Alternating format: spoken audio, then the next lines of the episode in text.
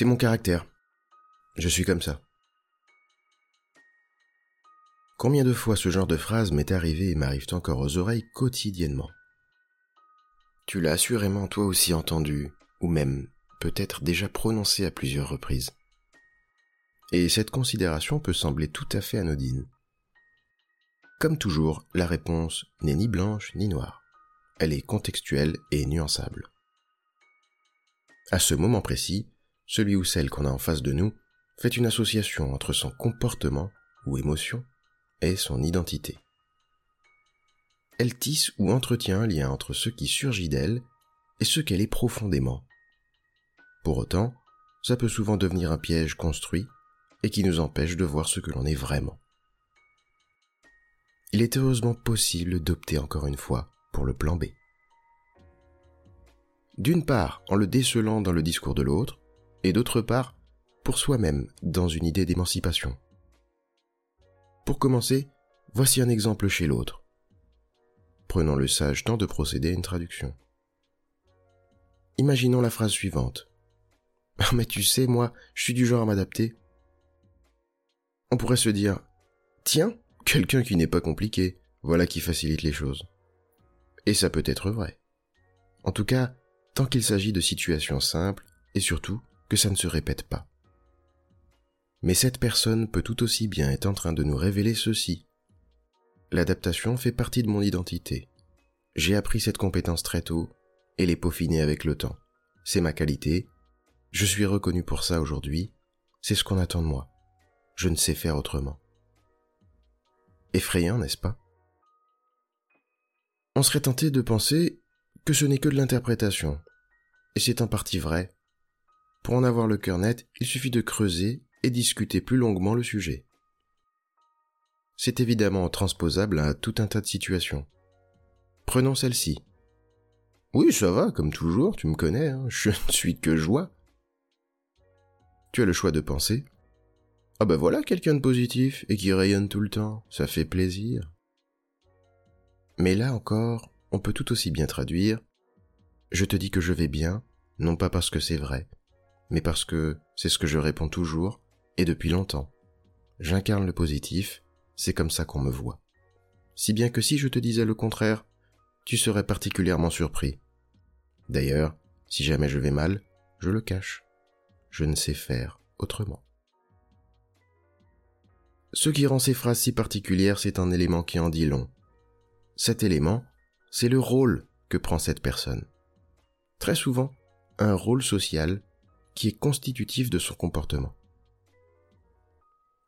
Il y a des rôles qu'on nous a donnés et qu'on a acceptés, et ceux qu'on s'est donnés à nous-mêmes. Il arrive aussi très souvent qu'il s'agisse d'un héritage parental. Ma mère était exactement comme ça. Ou au contraire, le rôle de compensation que personne d'autre n'a pris. Chez moi, tout le monde était exubérant et parlait fort. Je me devais d'être discret et silencieux. Ici, on ne rentre pas dans la case, on prend celle qu'il reste.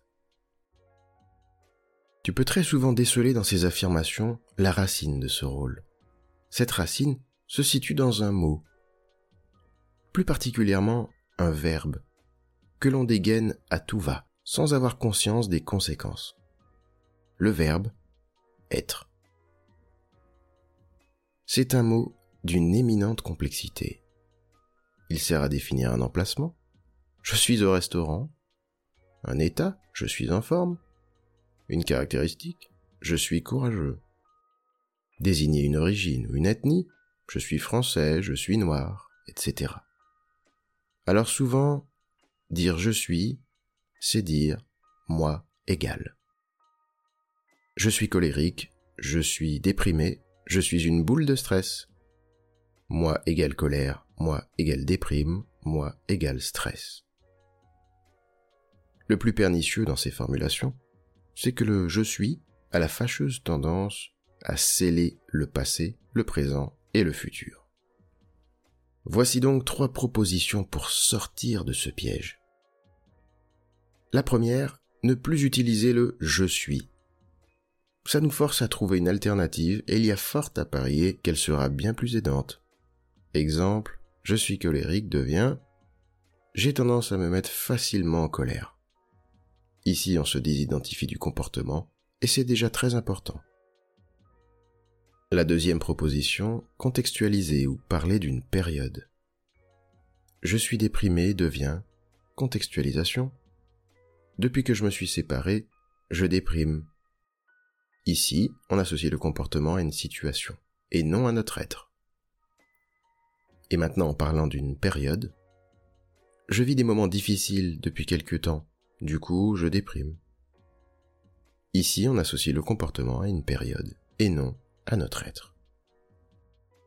La troisième proposition, et non des moindres, parler du sujet au passé, mettre au présent l'élément contraire comme un projet en cours. Pour faire clair et simple, voici un exemple. Je suis une boule de stress devient j'ai longtemps eu des difficultés avec le stress. J'apprends chaque jour un peu plus aujourd'hui à gérer calmement les choses. Ici, on évite de poser le comportement dans le temps comme une fatalité et surtout, on donne un souffle nouveau à son comportement. Ces trois propositions sont adaptables et tu peux même créer un mélange des trois. La troisième est cependant la plus efficace. Elle nécessite de prendre confiance en sa capacité à changer, à évoluer. Petit bonus sympa concernant le je suis. Il peut être utilisé tout de même de manière super constructive uniquement s'il est employé pour parler d'un point fort chez toi. Je suis patient, je suis fiable, je suis empathique. Si ce sont des éléments qui sont aidants pour toi et ton entourage, c'est parfait qu'ils soient scellés dans le temps. Tu l'auras compris, le vocabulaire qu'on a envers soi-même est très important. Il a les capacités d'orienter notre cerveau pour accomplir de belles choses, comme il peut nous maintenir dans des cercles vicieux. À toi de choisir désormais. Merci beaucoup pour l'attention que tu as portée à cet épisode. Réécoute-moi autant que tu le souhaites.